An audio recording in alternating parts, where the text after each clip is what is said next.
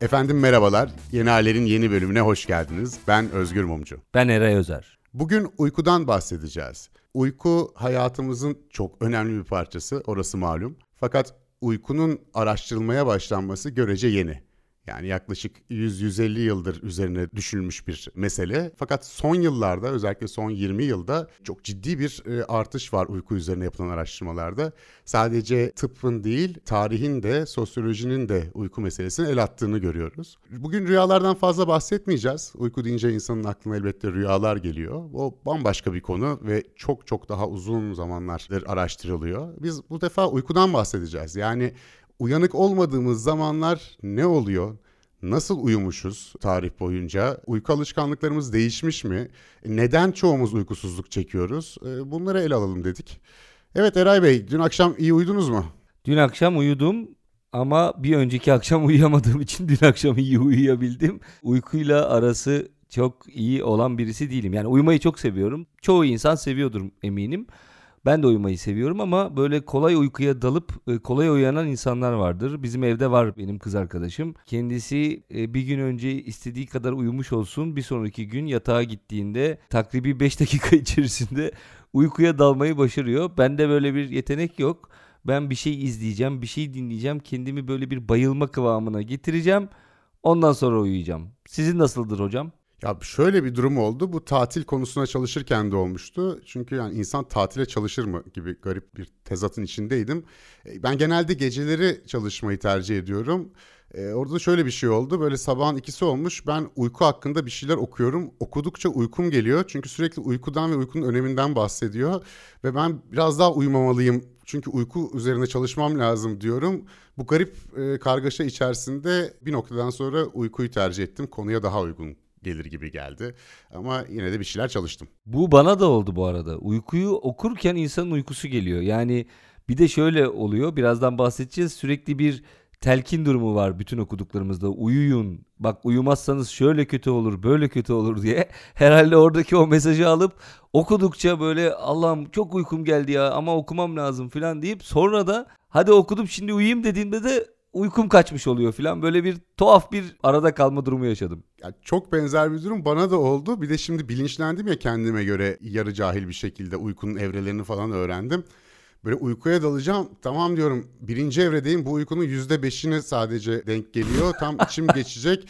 Oradayım buradayım derken oradan kedim yavlıyor. Hay Allah birinci evrenin içine edildi diyorum. Bir daha başlıyorum falan derken hani fazla düşünmekten bu sefer uykuda zorluk çektim. Benim şöyle bir durumum var. Ben çocukken bu öğle uykularından nefret ederdim. Şu anda çok seviyorum. Fırsatım olduğunda uyurum yani öğlenleri. Uyuz oluyordum böyle. Beni uyutmaya çalışıyorlardı. Annem babam çalıştığı için hafta içleri babaannemde kalıyordum. Babaanneme çok direniyordum uyumamak için. Her seferinde kapıdan girip kadın bana ben uyuyor taklidi yapıyordum yani ve kadın yemeyip kafayı uzatıp hala uyumamışsın diyordu. Lan gözlerimi kapatıyorum. Nasıl bu kadın anlıyor uyanık olduğumu diye böyle bir sinir basıyordu. En sonunda babaanneme bir gün yalvardım. Babaanne ne olur söyle dedim.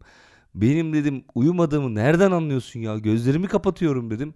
O da dayanamadı. Yavrum dedi. Gözlerini kapatmıyorsun. Gözlerini yumuyorsun dedi. O kadar sıkıyorsun ki gözlerini dedi.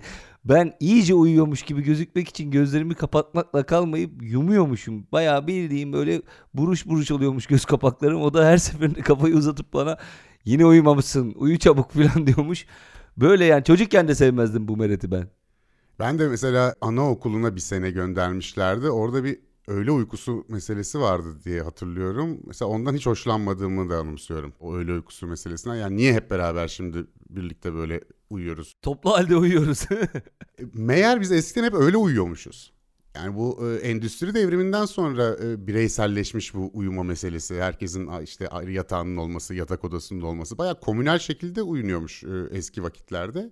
Ve doğal olarak da bir insan hayatının böyle gününün üçte birini falan alan bir aktivite olduğu için tanrıları falan da var. E, Antik Yunan'da da Roma'da da bayağı uyku tanrısı var. Ölüm tanrısıyla da işte üvey kardeş olarak genelde e, kabul ediliyor. Çünkü hakikaten de işte yaşarken ölüme en yakın hissedebileceğimiz hadise bu. Yani Aristoteles de şunu diyor yani uyku sırasında organlar felç geçirir diyor. E, çünkü organizmanın kendini tamire ihtiyacı vardır diye de devam ediyor. Ya bugünkü tıbbın anlayışına aslında en yakın e, yorumlardan birini yapmış gene bizim koca Aristoteles. Evet ya Aristoteles namı diğer Aristo. Çok hoşlanmadığın ve anlayamadığın kısaltmayla Aristo uyku ve uyanıklık üzerine diye bir eseri var adamın. Yani gerçekten takdire şayan. Onun öncesinde Homeros'la bu hikaye başlıyor. Şimdi tabii şuna takılıyorlar aslında uyku üzerine fikir yürütürken.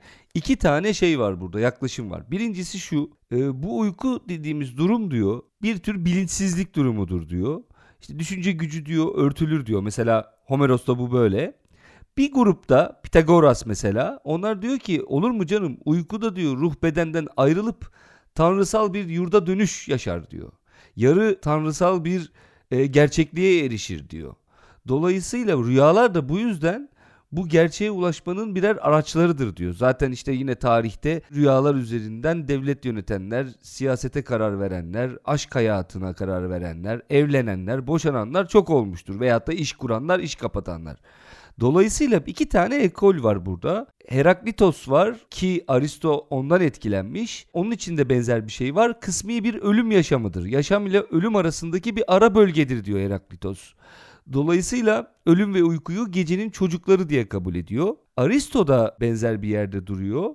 Uykunun canlı organizmalar için, sağlık ve sıhhat için gerekli bir durum olduğunu söylüyor. Bu arada enteresan bir şey, Aristo da dahil olmak üzere bu modern zamanlara kadar sindirimle uyku arasında çok ciddi bir ilişki var. Belki görmüşsündür sen de bu sindirim dediğimiz şeyin bir tür ısı üretimi olarak kabul edildiği. Dolayısıyla bu ısı üretimi başladığında vücudun bunu bir noktada soğutmak ihtiyacı içerisine girdiği, soğutmak ihtiyacının da beyinden kaynaklandığı, amaç burada duyarlı bölüm diye kabul ettiği kalp bölgesini soğutmak ama beyin bu konuda yardımcı oluyor. Aristo böyle anlatıyor ve dolayısıyla bu soğutulma işlevi de uyku sayesinde gerçekleşiyor. Bunun şöyle bir gerçeklik payı var. Uyku ve uyanıklığın birbirini kum saati gibi tamamlayan süreçler olduğunu bugün biliyoruz. Yani bu ne demek? Uyanıkken uyku mekanizmaları çalışıyor. Yani biriktirmeye başlıyorsun uykuyu. Uyurken de uyanıklığa doğru bir mekanizma biriktirmeye başlıyorsun. Yani aslında soğutma ve ısıtma e, benzetmesi o anlamda doğru bir karşılığı var. Yani işte gün boyunca aslında uyku biriktiriyorsun ve yeteri kadar biriktiğinde o uyku baskısı artık tahammül edilemez bir noktaya geldiğinde uyuyorsun. Gece boyunca da uyanıklık biriktiriyorsun ve uyanıklık baskısı, uyanma hali, ona bağlı hormonlar vesaire yeterli noktaya geldiğinde uyanmış oluyorsun. Yani biz uyanıkken aslında uyku hormonları salgılıyoruz. Uyurken de uyanıklık hormonları salgılıyoruz. Yani burada ters bir ilişki var ikisi arasında. Zaten uyku hakkında bilimsel incelemelerin, araştırmaların başlangıcı 20. yüzyılın başına denk geliyor. E, çünkü nöronlar keşfediliyor. İşte zaman içinde o hormonlar keşfediliyor. E, beyin daha yakından incelenmeye başladığında biz uykunun sırlarını çözmeye başlıyoruz aslında. Ondan evvel e, biraz zor ancak teorik bir takım yaklaşımlarda bulunabiliyor ya da bazı deneyerek, sınanarak görülmüş bazı durumlar var. İşte şunu yersen iyi gelir, bunu e, yaparsan uykuya iyi gelir falan gibi. Ama uykuya dalmak hep bir sorun olmuş ve birçok da yol dönenmiş. Gece hep tekinsiz bir şey ya insanlar için çok uzun zamanlar. Bunu hijyenin tarihiyle ilgili podcast bölümünde de bahsetmiştik. Gecenin kötü havalar taşıdığı, gecenin insanları hasta ettiğine dair birçok yaklaşım var o zaman, inanç var. Hatta bu 20. yüzyılın başına kadar geliyor bu batıl itikatlar. Orta Çağ zamanı daha önceki dönemde e, gece büyük bir bela. Hem batıl itikatlar var işte cadılar gelecek, şeytanlar gelecek, şu olacak, bu olacak. Hem de e, hakikaten bir güvenlik sorunu da var hele Orta Çağ'da bir şehirde yaşıyorsanız. E, çünkü geceleri e, aynı zamanda soyguncuların, suçluların, toplumun marjinal kesimlerinin ortalıkta olduğu sokak aydınlatmasının da olmadığı e, genelde korkulan bir dönem ve iklim de bu arada önemli bir rol oynuyor. Yani soğukta bugünkü gibi evinizi ısıtamıyorsunuz ya da sıcakta soğutamıyorsunuz. E, hakikaten uyumak o kadar da kolay değil e, eskiden de. Halbuki büyük hırsızlıklar gündüz yapılır değil mi Özgür? Küçük hırsızlıklar gece ve gizli yapılır aslında çalacağın zaman büyük çalmayı planlayacaksın ve bunu gündüz herkesin gözü önünde yapacaksın. Herkesin gözü önünde çaldığın zaman bu artık suç olmaktan çıkıyor. Ama gece yaparsan bu tabi bildiğin suça giriyor yani. Şimdi belli bir meblağın altında bir şey çaldığın zaman hırsız oluyorsun. Belli bir meblağın üzerinde çaldığın zaman toplumda güzel bir yer elde ediyorsun, güç elde ediyorsun. Hakikaten gerçekten uyanık olanlar zaten e, belli bir meblağın altında hiç bulaşmazlar. Daha yukarısını, daha büyük oynarlar ve başarılı olduklarını görüyoruz bütün dünyada da. Doğru söyledin. Bu arada şey bu evrimsel kökeniyle ilgili gece tekinsiz ya. Ve aslında bu tekinsiz durumda uyumanın kendisi zaten çok absürt yani. Başına her türlü şey gelebilir. O yüzden diyorlar ki daha o zamanlar bile. Bu çok önemli bir şey olsa gerek. Yani uyuduğumuza göre çok lüzumlu bir şey olsa gerek. Çünkü insan gece uyur mu? Yani her türlü uğursuzluk, efendime söyleyeyim her türlü musibet başına gelebilecekken uyumak uyumanın ne kadar önemli olduğuna delalet bir yandan da. Tabii canım yani bekçi köpeklerin varsa onu salıyorsun, kapıları sürgülüyorsun, kilitliyorsun, silahlarını kontrol ediyorsun. Bir hastalığın varsa zaten tedavisi yok, e, o seni uyutmuyor. Soğuksa zaten uyuyamıyorsun, sıcaksa uyuyamıyorsun. Yani hep bize o söylenen yani doğayla beraber yaşarken evet birçok faydası vardı oralara geleceğiz. Ee, hep uykular böyle deliksizdi, mutlu mesut yaşıyorduk gibi bir durum değil yani bu e, bizlerin e, şimdiki zamanda e, doğada kampinge gidip de orada her türlü tedbirimizi alarak doğa içinde uyumamız kadar basit olmuyordu büyük ihtimalle. Çoğu durumda uyku yine dertli bir hadiseydi. Ve de şöyle de bir durum var. Uyku da eşitsiz bir durum. Yani fakirsen daha kötü uyuyorsun o zaman da. Zenginken eğer bir hastalığın falan yoksa daha rahat bir uyku çekebiliyorsun. Mesela Frederick Douglass var. E, bu köleliğin kaldırılması için çok çabalamış. Kendi de eski bir köle kaçmış. Özgürlüğüne kavuştuktan sonra da e, köleliğin kaldırılması için uğraşmış. O diyor ki köleler en çok fazla uyudukları bahanesiyle kırbaçlanırdı. Bir türlü uyuyamıyorlar çünkü. Koşulları hiç uygun değil kaldıkları yerler vesaire. Tahta kurdu var, piresi var, soğuğu var, sıcağı var, hastalığı var. Uyuyamıyorlar ve gün içerisinde uyuyakaldıkları için sürekli kırbaçlanıyorlar. Ve de tersine mesela Amerika Birleşik Devletleri'nin kurucu babalarından Thomas Jefferson şey diyor. Bakın şu kölelere hemencecik uyuya veriyorlar. Oysa bizim gibi entelektüel, fazla düşünen insanlar endişeleri sebebiyle rahat rahat uykuya dalamıyorlar diyor. Ya adam hemen uyumuyor, adam bayılıyor. Yorgun arkadaşım. Tabii canım sızıp kalıyor orada bir yerde bir noktadan sonra. Gerçekten burada da ciddi bir sınıfsal eşitsizlik olduğu söyleniyor. Bu endüstri devrimi evvelinde sonrasında da o eşitsizliğin devam ettiğini görüyoruz bugün dahi. Yani sabah 5'te 6'da kalkıp işine gitmek zorunda olanla bir yerden maddi geliri olup işte işe geç gidebilecek ya da hiç gitmeyecek insanın uyku eşitliğinden herhalde bahsedemeyiz. E, endüstri öncesi insanlar tabii daha rahat uyuyorlarmış bir yandan da. Yine bu endüstri devrimi sonrasında uyku saatleri hem daha ne derler sert hale geliyor. Sert tanımlanmış. Yani işte belli bir saatte yatıyoruz, belli bir saatte kalkıyoruz, işe gidiyoruz. Uyku saatleri mesela endüstri devrimi öncesi 10 e, saatin üzerine çıkıyor. Şu anda toplumun büyük bir kısmı 7 saatin altında uyuyor ve bazı akademisyenler tarafından bu bir e, salgın olarak tanımlanıyor. Yani bir e, uykusuzluk salgını var dünyada. Özellikle gelişmiş ülkelerde gözüküyor bu. Toplumlar refah düzeyleri arttıkça daha rahat rahat uyumuyorlar, daha uykusuz kalıyorlar. Sebepleri de işte o kapitalist yapının seni daha çok işe, çalışmaya vesaireye e, özendirmesi, senden daha çok performans almaya çalışması. Bugün mesela anksiyete bozukluklarının %70'i ve 80'inde uyku bozuklukları da görünüyor. Uyku sorunu görünüyor. E, bu insanlar bu bozuklukları yaşarken aynı zamanda da uyuyamıyorlar. Mesela yine Amerika'da böyle ilginç istatistikler çıkıyor. Ne yazık ki hep oradan örnek veriyoruz. Çünkü Türkiye'den çok sağlam istatistik bu konularda almak mümkün değil.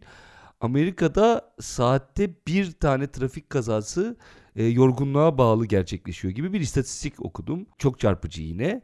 Netice itibariyle bugün insanların önemli bir kısmı tavsiye edilen minimum miktar olan 7 saatin mümkünse 8 saat olmalı bu. Onu konuşacağız altında uyuyor. Yani endüstrileşme ile beraber biz e, eskiye nazaran çok daha az uyku uyuyoruz. Beni burada çok şaşırtan şu olmuştu. Bunu bir iki sene evvel okumuştum. O zamanlar e, medyada yer almaya başladı bir araştırmanın sonucu. Her zaman da biliniyormuş ama su yüzüne çıkması, üzerine gidilmesi biraz vakit almış. O da şu.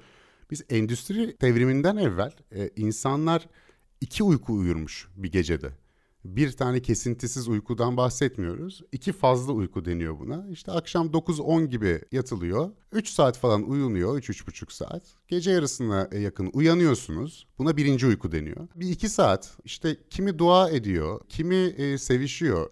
Kimi evde yarım kalan işlerini tamamlıyor. Kimi bir şeyler yazıyor. Bazısı komşusuna ziyarete gidiyor. Sonra bir daha yatılıyor. İşte 2-3 gibi yatıyorsunuz. Tekrar 6 gibi uyanıyorsunuz 6 civarında. Yani iki tane birbirine yakın blok uyku uyunuyormuş. Birinci uyku ve ikinci uyku deniyor buna. Ve bu e, Homeros'tan Virgil'e kadar eski birçok metinde buna atıf var. E, bu konuya kafa yormuş bir e, tarihçi yaptığı incelemede e, Avrupa'dan yapabilmiş incelemeyi, Amerika ve Avrupa'dan e, yazılı kaynaklardan 2000'den fazla kaynakta edebiyatta bir takım vakanüvislerin belgelerinde vesaire birinci ve ikinci uykudan bahsedildiğini fark etmiş. İlginç olanı şu 1800'lerin sonuna kadar neredeyse böyle uyunuyormuş. Yani ne zaman ki endüstri devrimi yayılmış her tarafa ondan sonra ve elektrik özellikle yayılmış. Ondan sonra biz tek bloklu uyumaya başlamışız. Garip bir şekilde o toplumsal hafızamızdan bu silinmiş. Öyle silinmiş ki 1911 senesinde Amerika Birleşik Devletleri'nde Pittsburgh Courier diye bir gazetenin yazarı diyor ki ya aslında iki blok halinde uyumamız iyi olur ama bunu yeni bir fikir gibi söylüyor. Yani bir birinci uykumuz olsa bir ikinci uykumuz olsa aman ne güzel olur diyor. Oysa yani ondan 20 sene evvel bu şekilde uyuyan birçok insan var. E, garip bir şekilde biz bunu bir şekilde unutmuşuz. Bunu Marksist antropolog ve tarihçi Thompson var, E.P. Thompson şöyle diyor 1967 senesindeki bir kitabında işte Time, Work Discipline and Industrial Capitalism kitabının adı. Endüstrinin empoze ettiği zaman bizim biyolojik zamanımıza aykırı diyor. E, Marx da Kapital'in işte 10. bölümünde e, özetle sermayenin baskısı uyku süremizi kısaltıyor, azaltıyor diyor.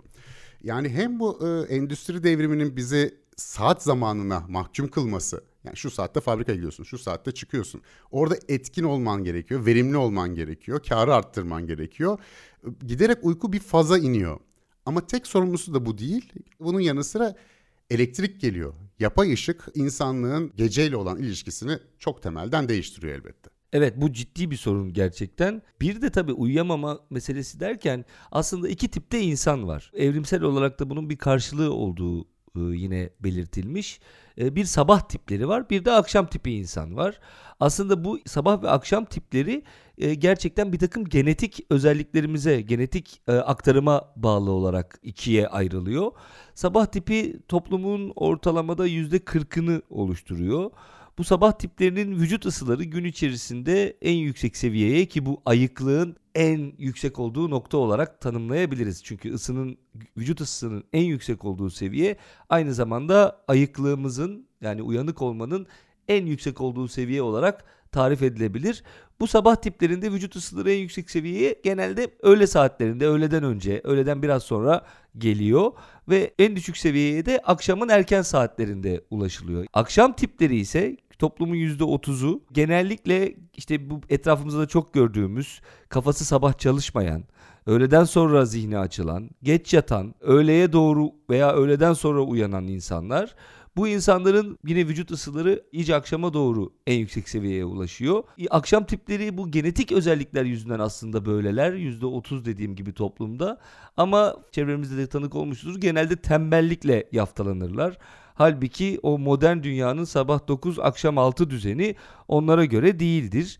Bunun evrimsel bir karşılığı da olduğu söyleniyor. Ha bu arada şunu söyleyeyim. Akşam ve sabah tipleri %40 %30 dedik. Geriye kalan %30 ise bu ikisinin arasında bir yerde duruyor. Ama akşam tipine daha yatkın. Yani o %30'un önemli bir kısmı aslında geç yatıp geç kalkmaktan yana. Bunun evrimsel karşılığının şu olduğu söyleniyor. Bu kabiliği korumak için de işe yarıyor. Çünkü çok fazla korumasızsınız. Dolayısıyla iki tip olması aradaki uyku ıı, saatlerinin azalması anlamına geliyor. Mesela diyelim ki bir grup saat 9'da yatıyor ve işte 8 saat uyuduğunu düşünürsek sabah 5'te kalkıyor. Diğeri ise gece 1'de yatıyor ve sabah 10'da kalkıyor diyelim. Yani iki grubunda uyuyor olduğu saat 4 saat filan. Dolayısıyla da daha güvenli olmuş oluyorsunuz. Böyle bir evrimsel karşılığı olduğu söyleniyor. Bu akşam ve sabah tiplerini zaten e, etrafımızda da çok kolay ayırt edebiliriz. Yani arkadaşlarımız vardır. Kimisi işte kalkmak bilmez, kimisi yatmak bilmez falan. Kimisi de böyle sabah kuşudur. İşte hemen uyanır, öyle yaşamayı sever. Modern dünyanın bize dayattığı şey sabah tipi olmak. Yani sabah saat 7'de uyanmak, işte 8-8.30'da işbaşı yapmak, akşam saat 5-6'ya kadar çalışmak ve 10-11 gibi uyumak. Yani bizden beklenen dünya bu aslında. E, yapay ışıkta e, bunu bir hayli mümkün kılıyor. E, şöyle bir durum var. Şimdi 1807'de ilk defa Londra'da gazlı sokak lambaları gelmeye başlıyor. Fakat 1823'te Londra'da 40 bin adet gaz lambası var sokakta. E, gaz lambalarını biri geliyor yakıyor. Eski filmlerden vesaire ya da işte kitaplardan da onu biliriz. İşte Amerika'da Baltimore'da 1820'lerde Paris ışıklar şehri diye anılan Paris'e 1830'larda geliyor. Şimdi bu gaz yağ ve mumdan 12 kat daha fazla ışık veriyor. Fakat ne zamanki elektrik geliyor 19. yüzyıl sonunda o gaz ışığının da 100 katı bir parlaklık e, saçıyor etrafa ve birdenbire bir gece hayatı başlıyor. Çünkü artık geceleri tiyatroya gidebiliyorsunuz, baleye gidebiliyorsunuz, sokaklar güvenli, alışveriş yapıyorsunuz. E, kapitalizm zaten sürekli tüketmenizi de istiyor. E, bir yandan da insanın da hoşuna gidiyor gece dışarıda olmak. E, yepyeni bir hayat yani daha o muhafazakar kalıpların içerisindeki hayatta kırılmaya başlıyor. Bunu en iyi görebileceğimiz eserlerden birini de Refik Halit Karay yazmıştır anılarında. Nasıl Müslüman Türk mahallesinde Beyoğlu'na, Pera'ya doğru baktıklarını, Pera'nın elektrik ışıkları içerisinde parıl parıl parladığını, sürekli bir aktivite olduğunu ve hep kafalarının bir tarafının orada olduğunu, Pera'ya kaçmakta olduğunu, işte o geceye, safate, eğlenceye, canlılığa doğru ve nasıl e, Müslüman Türk mahallelerinin bunun gerisinde kaldığını, hatta saatlerin de farklı olduğunu. Çünkü bir ecnebi saati var, e, bir de Müslüman saati var. Hakikaten farklı saat e, aralıklarında yaşıyorlar. Zamanlar da kopmaya başlıyor. İşte bu saatleri ayarlama enstitüsü vesaire Ahmet Hamit Tanpınar'ın bu kitabı da bu bizim bu modernleşmemizin zaman algısıyla da yakından bağlantılı. Ama bu yapay ışık hipotalamusta pirinç tanesi büyüklüğünde bir yeri etkiliyormuş abi.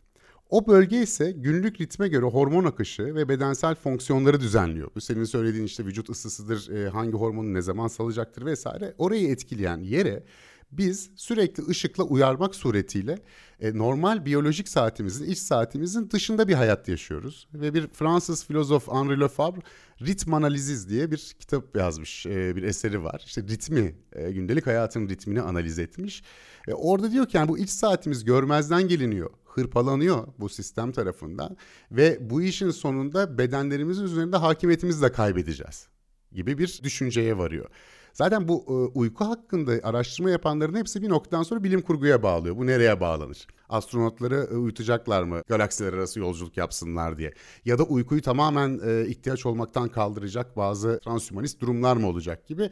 Hani oralara doğru da ilerliyor bu tartışmalar. Bu arada bütün bu çalışmalara vesaireye rağmen çok net bir şekilde henüz niye uyuduğumuzu biliyor değiliz.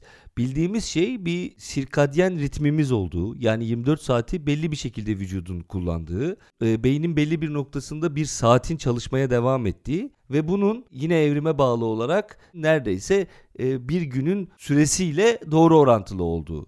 Doğru orantılı diyorum çünkü birebir aynı değil.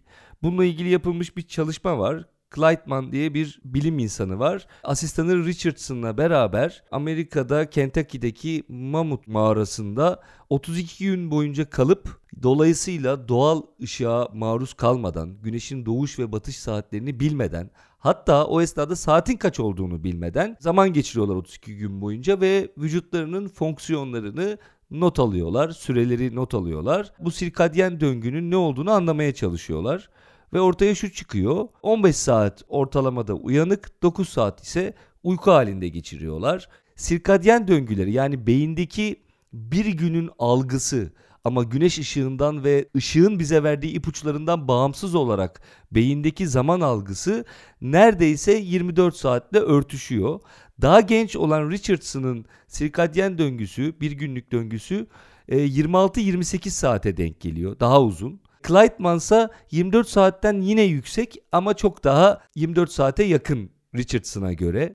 Dolayısıyla şu anda kabul edilen sirkadyen döngü 24 saat 15 dakika dünyada. Tam işte dediğim gibi 24 saatte birebir aynı değil ama çok yakın. Biz bir insanı saldığımızda doğal ışıkta, yapay ışık olmadan vesaire bu insan normal şartlarda 15 saat kadar işte 15,5 saat kadar uyanık kalıyor. 8-8,5-9 saat kadar da uykuyla geçiriyor. Tam bu senin söylediğin deneye benzer bir başka deney 1990 senesinde National Institute of Mental Health var e, Maryland'de. 1990 senesinde 15 yetişkin erkeği alıyorlar. Neden sadece erkekler üzerinde yaptılar bu deneyi bilmiyorum. Ve haftalar boyunca hiçbir şekilde yapay ışık görmeyecekleri bir ortam yaratıyorlar. Ve birkaç hafta içerisinde onların da doğal olarak iki fazla uykuya geçtikleri görülüyor. Yani 9-10 gibi yatmaya başlıyorlar, gece yarısına doğru uyanıyorlar, birkaç saat ortalıkta geziniyorlar, işte ne yapıyorlarsa yapıyorlar, ondan sonra tekrar yatıyorlar. Ve de biz bunu toplumsal hafızamızdan bir şekilde çıkmış ama bu iki fazla uykuya karşı endüstri devrimiyle, sanayi devrimiyle beraber e, bir e, hareket de başlamış. 1847 senesinde Londra'da Erken Uyananlar Derneği var. Ondan 12 sene sonra Amerika Birleşik Devletleri'nde Young Men's Early Rising Association çıkıyor. Bunlar diyorlar ki ikinci uykuya gerek yok. Sersem gibi oluyoruz zaten. Uyandığımız zaman uyanalım. Sabah erkenden işimize gücümüze başlayalım. Vakit nakittir. Böyle müthiş kapitalist e, ve insan iradesinin doğayı yenmesi gerektiğini söyleyen hala günümüzde de yansıması olan. Yani bugün Donald Trump da ben az uyuyorum diyor. Büyük CEO'lar da az uyumakla övünüyorlar. Bu böyle bir verimliyiz, etkiniz, etkeniz, işte bizim ihtiyacımız yok, biraz insanüstüyüz gibi bir durum. Bir de neden unutuldu bu hadise? İki bölümde uyumamız meselesi diyorlar. Çünkü uyanma saati temelde değişmedi. Yani yine fabrikaya giden insan 6'da e, uyanıyor. Sadece artık zengin değilsen, imkanın yoksa daha az uyuyup daha yorgunsun e, gün içerisinde. E, ve de e, bunu işte bir şekilde halletmek için işte kafein tüketimi çok fazla. Zaten uykusuzluk bir Amerikan hastalığı olarak başlıyor. İlk başta insomnia'ya Amerikanitis diyenler de var. Bir hastalık ismi olarak neredeyse hafif dalga geçmek suretiyle. Ama bütün sanayileşmiş toplumlarda bunu görüyoruz. Bir de şöyle de bir durum var. Yani eski çağların bütün handikapları önemli ölçüde ortadan kalktı. Yani gece daha güvenli, evin içerisindeki klimayı kontrol edebiliyorsunuz. Birçok e, insan geçmişe nazaran daha rahat yataklara vesaireye ulaştı. Bir de bunun üzerine biz birinci uyku, ikinci uyku gibi iki bölümlü uyku yapabilsek mükemmel dinlenen canlılar haline gelebileceğiz aslında gibi gözüküyor. Fakat bunu yapamadığımız için de işte bu uyku ilaçları, uyuşturucu mesela, alkol alıp yatmaya çalışmak gibi birçok tesiri olmuş toplumsal e, sağlık konusunda ciddi bir sorun. Fakat şunu da söylüyorlar. Gece yarısı aniden uyanan bir sürü insan var. Buna gece yarısı insomniyası deniyor. Deniyor ki ya bir ihtimal de bu bizim zaten normal uyku düzenimiz. Asırlardır uyuduğumuz bu birinci uyku, ikinci uyku şeklindeki duruma dönüş. Yani yatıyorsun sonra uyanıyorsun çünkü biraz durup ikinci uykuna yatacaksın. Bu gayet normal bir şey fakat toplum bize yani bu tıp bilimi de bize bunu bir anomali olarak empoze ettiği için arada uyanıp paniğe kapılınca bende bir gariplik mi var? Niye uyuyamıyorum diye kafayı ona takınca ikinci uykuya geçilemiyor. Rahat olun. Bu e, aslında bir doğal uyanma şeklidir. Fazla zorlamayın kendinizi. Kendi kendinize ortalıkta biraz dolanın. Bir şeylerle e, meşgul olun. Zaten uyuyakalırsınız diyen de birçok doktor ve e, uzman da çıkmış. Özellikle bu tarihçilerin yaptığı araştırmalardan sonra. Yani tarih bir yerde tıbba yardım etmiş gibi gözüküyor. Gerçekten uyku ilaç. Vücudun ilacı. Bir kere bunu anlamak lazım. Kafein keza kafein dedin Kafein hakikaten tehlikeli uyku açısından. Örnek vereyim. Şimdi biz gün boyunca adenosin diye bir hormon salgılıyoruz. Ve bu giderek artıyor ve uyku baskısını arttırıyor üzerimizde. O arttıkça da bir süre sonra işte ışığın azalmasıyla birlikte melatonin devreye giriyor. Melatonin tek başına o sanılanın aksine uyku sürecinden sorumlu olan hormon değil. Burada bir yanlış bilgi var. Melatonin aslında uykunun zamanının geldiğinin haber veren hormon. Yani bu ne demek? Uykuyu bir yarış gibi düşünecek olursak bu yarış içerisinde ilk işaret fişeğini çakan o hani vardır ya bir adam gelir bir şey işte silah patlatır ve yarış başladı der. İşte melatonin o işe yarıyor. Sonrasındaki uyku kalitesi melatoninin görev alanında değil. Neyse dönelim adenosine. Bu adenosini salgılıyoruz. Kafein denilen nane bu adenosin reseptörlerine yerleşiyor ve adenosinin o reseptörlerle temas haline geçmesini engelliyor. Dolayısıyla ne oluyor? Adenosin yani hadi kardeş uykum geldi diyen beyne hormon beyne bu isteğini iletemiyor. Ve kafein öyle bir şey ki mesela yarı ömrüne 5-7 saatte ulaşıyormuş. Bunu ben de yeni öğrendim. Şu demek bu akşam 9'da bir bardak kahve içtin diyelim. Bu yarı ömrüne yani yarı ömür ilaçlarda şu açıdan önemli. Yarı ömür demek peak noktaya ulaşıyor, kullanılıyor vücut tarafından ve zirve noktasına ulaşıyor. Daha sonra bir yarı ömür daha geçirip yeniden azalarak bitiyor. Yani 9'da içtiğin zaman gece takriben 2-3 aralığında daha o yarı ömrüne ulaşmış. Hadi kardeş uyuma dediği nokta en güçlü dediği nokta gece 2-3 arası. Dolayısıyla kafeinle uykuya girebilmek çok zor. Ha imkansız değil. O da işte başka faktörler devreye giriyor. Her 9'da kahve içen uyuyamayacak diye bir şey yok. Ama netice itibariyle e, sağlık ve sıhhat açısından ciddi bir etkisi var akşam tüketilen kafeinin. Burada dinleyicilerimize bir not da düşelim. Eray'ın bu kadar iştahla kafein karşıtı bu manifestoyu vermesinin e, önemli bir sebebi de e, Eray'ın kahveden neredeyse nefret etmesi ve hiç içmemesidir. Ben de sürekli unutup ben de kahve içmeyi pek severim. Eray bir kahve ister misin dediğimde her seferinde abi bilmiyor musun ben içemiyorum bu kahveyi falan diye sanki kafein almışçasına sinirli bir reaksiyonda bulunur. Ama e, söyledikleri de muhtemelen doğru. Ben o konuyu araştırmadım fakat kimseyi de yanıltacağını zannetmiyorum. Ha yani çok emin değilim diyorsun. Belli değil diyorsun kahveci olarak yani. Yani uyandığımızda kahvaltıdan sonra bak kültürelde yani kahvenin altı yani. Bir kahve içmeyecek miyiz kardeşim? Akşam 10'da da zaten niye kahve içiyorsun durduk yere yani? O biraz saçma hakikaten. Ha, ben de onu diyorum. Sabah iç zaten canım. Onda bir sıkıntı yok yani. Yok akşam 10'da pek kahve içtiğimi de hatırlamıyorum. Yani 40 yılın başı belki meyhane masasından sonra hani bir kahve içelim mi falan ama onun haricinde durduk yere aklıma gelecek bir şey değil. Fakat bu uyku tabii çok sağlıklı bir hadise fakat şöyle de bir durum var. Bir matematikçi var Abraham de Moivre diye 18. yüzyılda yaşamış. Çok işte önemli teoriler bulmuş falan matematikte önemli biri. Bir yaştan sonra her gün 15 dakika daha fazla uyumaya başlamış. Böyle bir uyuşukluk gelmiş, letarji gelmiş adama. Hep böyle her gün 15 dakika daha artıyormuş. Bir süre sonra hesap etmiş. Bu böyle giderse demiş ben 27 Kasım 1754 tarihinde 24 saat uyumam gerekeceği için her gün 15 dakika olduğu için ben öleceğim demiş o gün. Yani hala çok sahih değil bu hadise. E, fakat gerçekten 27 Kasım 1754 tarihinde uyku süresi giderek arta arta o gün öldüğü de söyleniyor. Böyle bir örnek de var Abraham de Moivre diye. Büyük şehir efsanesidir bu Özgür. Böyle şey olur mu ya? Yani bir gün önce mesela şöyle mi? 23 saat 45 dakika uyuyormuş ve 15 dakika mı uyanıkmış bu adam mesela? Ya benim de çok aklım almadı ama yani o kadar hoşuma gitti ki anekdot anlatmadan burada geçmeyeyim dedim. Evliya Çelebi gibi işte tatlı tatlı anlatılacak hikayelerden biri. Fakat ondan bir yüzyıl sonra Henry David Thoreau var Amerikalı filozof ve ilk çevrecilerden biri yazar vesaire. O şunu diyor tam endüstri devriminin başladığı zamanlarda hayatta ve ailesinin bir kurşun kalem fabrikası var. Onda işte Hadi bakalım evladım deyip oraya işçi vermişler ilk başta. Adam nefret etmiş sabahın köründe kalkıyor. Kurşun kalem fabrikasında o grafitleri soluyor. Bütün gece öksürüyor, uyuyamıyor falan. Sonra başka bir işte öğretmen olmaya başlamış özel öğretmen. Orada saatler adama uyumuyor falan ve şeyi fark etmiş. Yani biz öyle bir toplum yarattık ki diyor. Daha o zamandan bahsediyor. Yani 1800'lerin ortasındayız daha.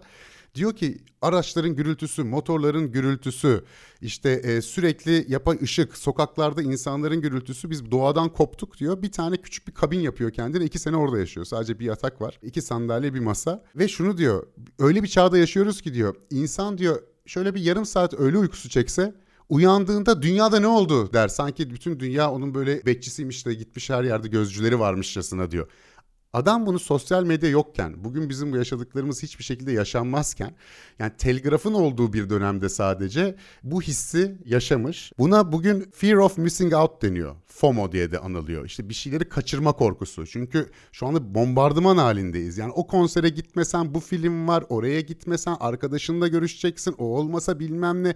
Hiç alakan olmadığı şeyleri bile kaçırdığını hissediyorsun sosyal medyada sürekli gördüğün için. Bunu da Japonların bir uyku alışkanlığına bağlıyorlar. Japonya'da şey çok normal karşılanıyormuş. Mesela metroda uyuyakalmak, iş yerinde ayakta uyuyakalmak. Bu şunu gösteriyormuş yani sen çok iyi bir çalışansın. İş için işte sabahlara kadar çalıştın. İşte iş yerinde böyle gözün dalıyor. Biraz sonra uyanıyorsun. Böyle bir küçük 10 dakikalık, 15 dakikalık uykular e, Japonya'da hoş karşılanan bir durummuş. Gayet toplum içinde de kabul edilen bir hadiseymiş e, ve de gerçekten de üstlerin de seni takdir ediyor. Bak şu çocuğa diyor güzel çalışmış aferin diyor. Bu Japonya'da 1900 70 ve 80'lerde Japonya'nın ekonomik patlamasının olduğu dönemde başlamış. Adına da inemuri deniyor. Topluluk içerisinde uyur uyanık bir şekilde e, ayakta uyumak. Araştırdığınız zaman inemuri diye bir sürü fotoğraf da görüyorsunuz. Böyle iş yerinde ayakta uyuyanlar, metroda yayılmış uyuyakalanlar falan gibi. Uyku alışkanlıkları gerçekten çok kültürel olarak değişebiliyor. Yani bu iki fazla uykunun ortadan kaybolmasında gördüğümüz şekilde işte Japonya'da da sadece 70'lerde 80'lerde çıkmış böyle bir kültürel durum var artık. Bazı bilim insanları için de bunu söylerler. Ellerine bir anahtarlık vesaire alıp işte bir koltukta kendilerini uykuya bırakıp e, büyük ihtimalle işte bu birinci aşama uyku yani birinci uyku seviyesinde filan duruyorlar veya ikinciye geçiyorlar. İkincinin başlarında ellerinden o anahtarları düşürdüğünde o anahtarın sesiyle uyanarak dinlenmiş bir şekilde kalkıyor ve çalışmaya devam ediyor diye anlatılır bu zaten. Aslında dinlendiğimiz kısım 3. ve 4. evre. 1. ve 2. evrede e, daha çok vücut e, sakinleşmeye başlıyor. 1. evre yaklaşık olarak 7 dakika kadar sürüyor. Daha sonrasında 2. evreye geçiyoruz. İkinci evreye geçtiğimizde yine vücut yavaşlamaya, ısımız düşmeye devam ediyor. Ve aslında bir insan bir gece boyunca en çok bu ikinci evrede kalıyormuş. Üçüncü ve dördüncü evre ise derin uyku diye geçiyor. E, vücudun aslında gerçekten dinlendiği yer burası. Bu arada ne kadar yorgun olursanız yani ne kadar yorgun yatmışsanız derin uykunuz da o kadar uzun oluyor.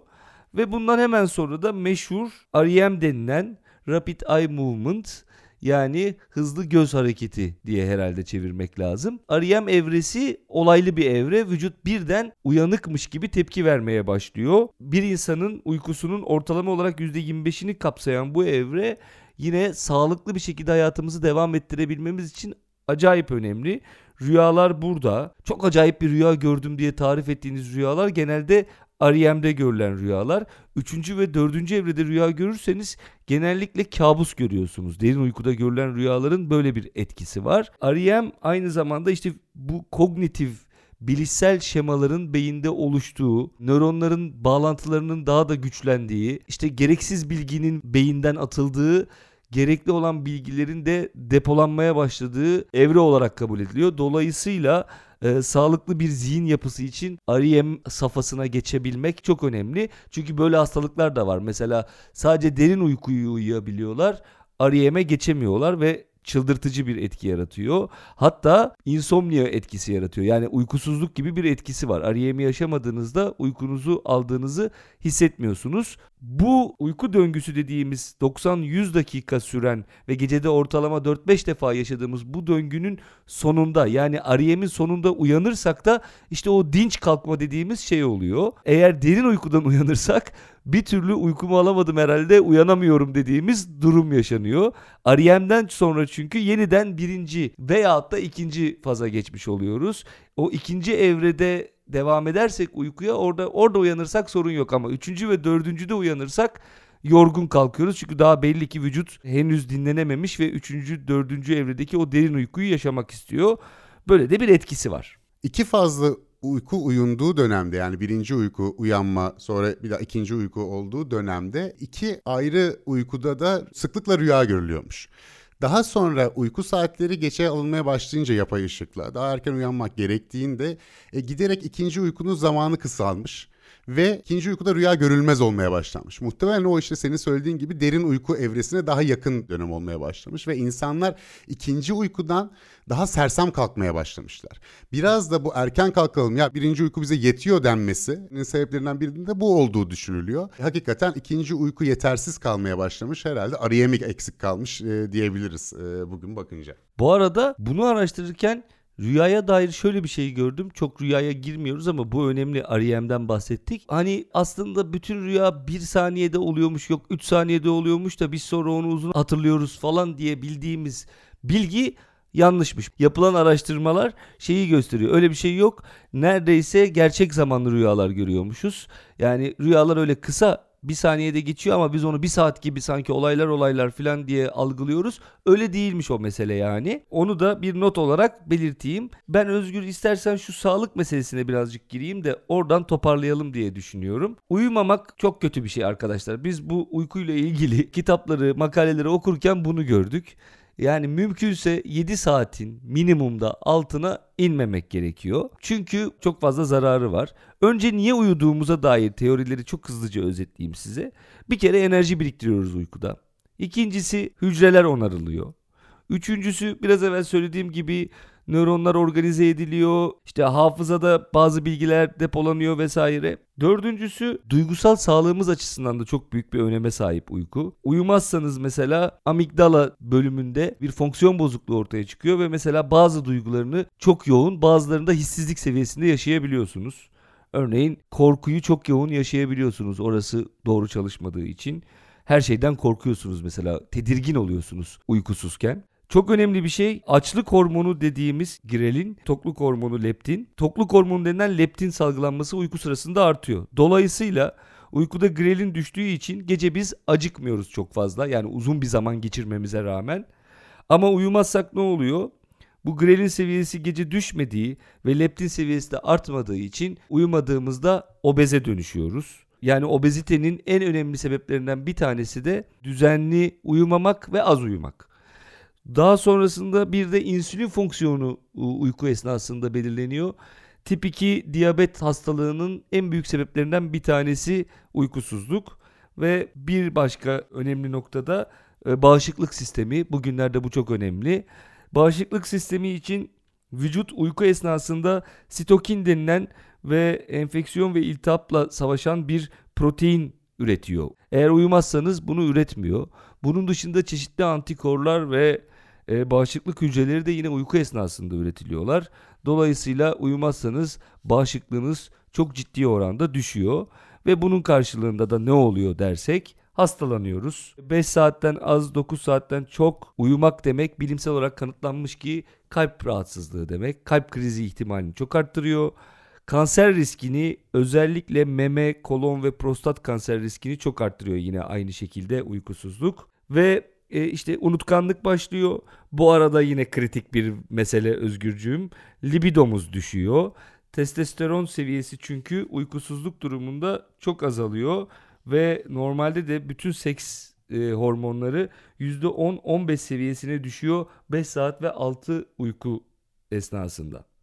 Zaten bu sebeple bu iki uyku uyunan dönemde birinci uykundan sonra e, sevişilmesi, seks yapılması döneminin tıp uzmanları tarafından salık verilmiş.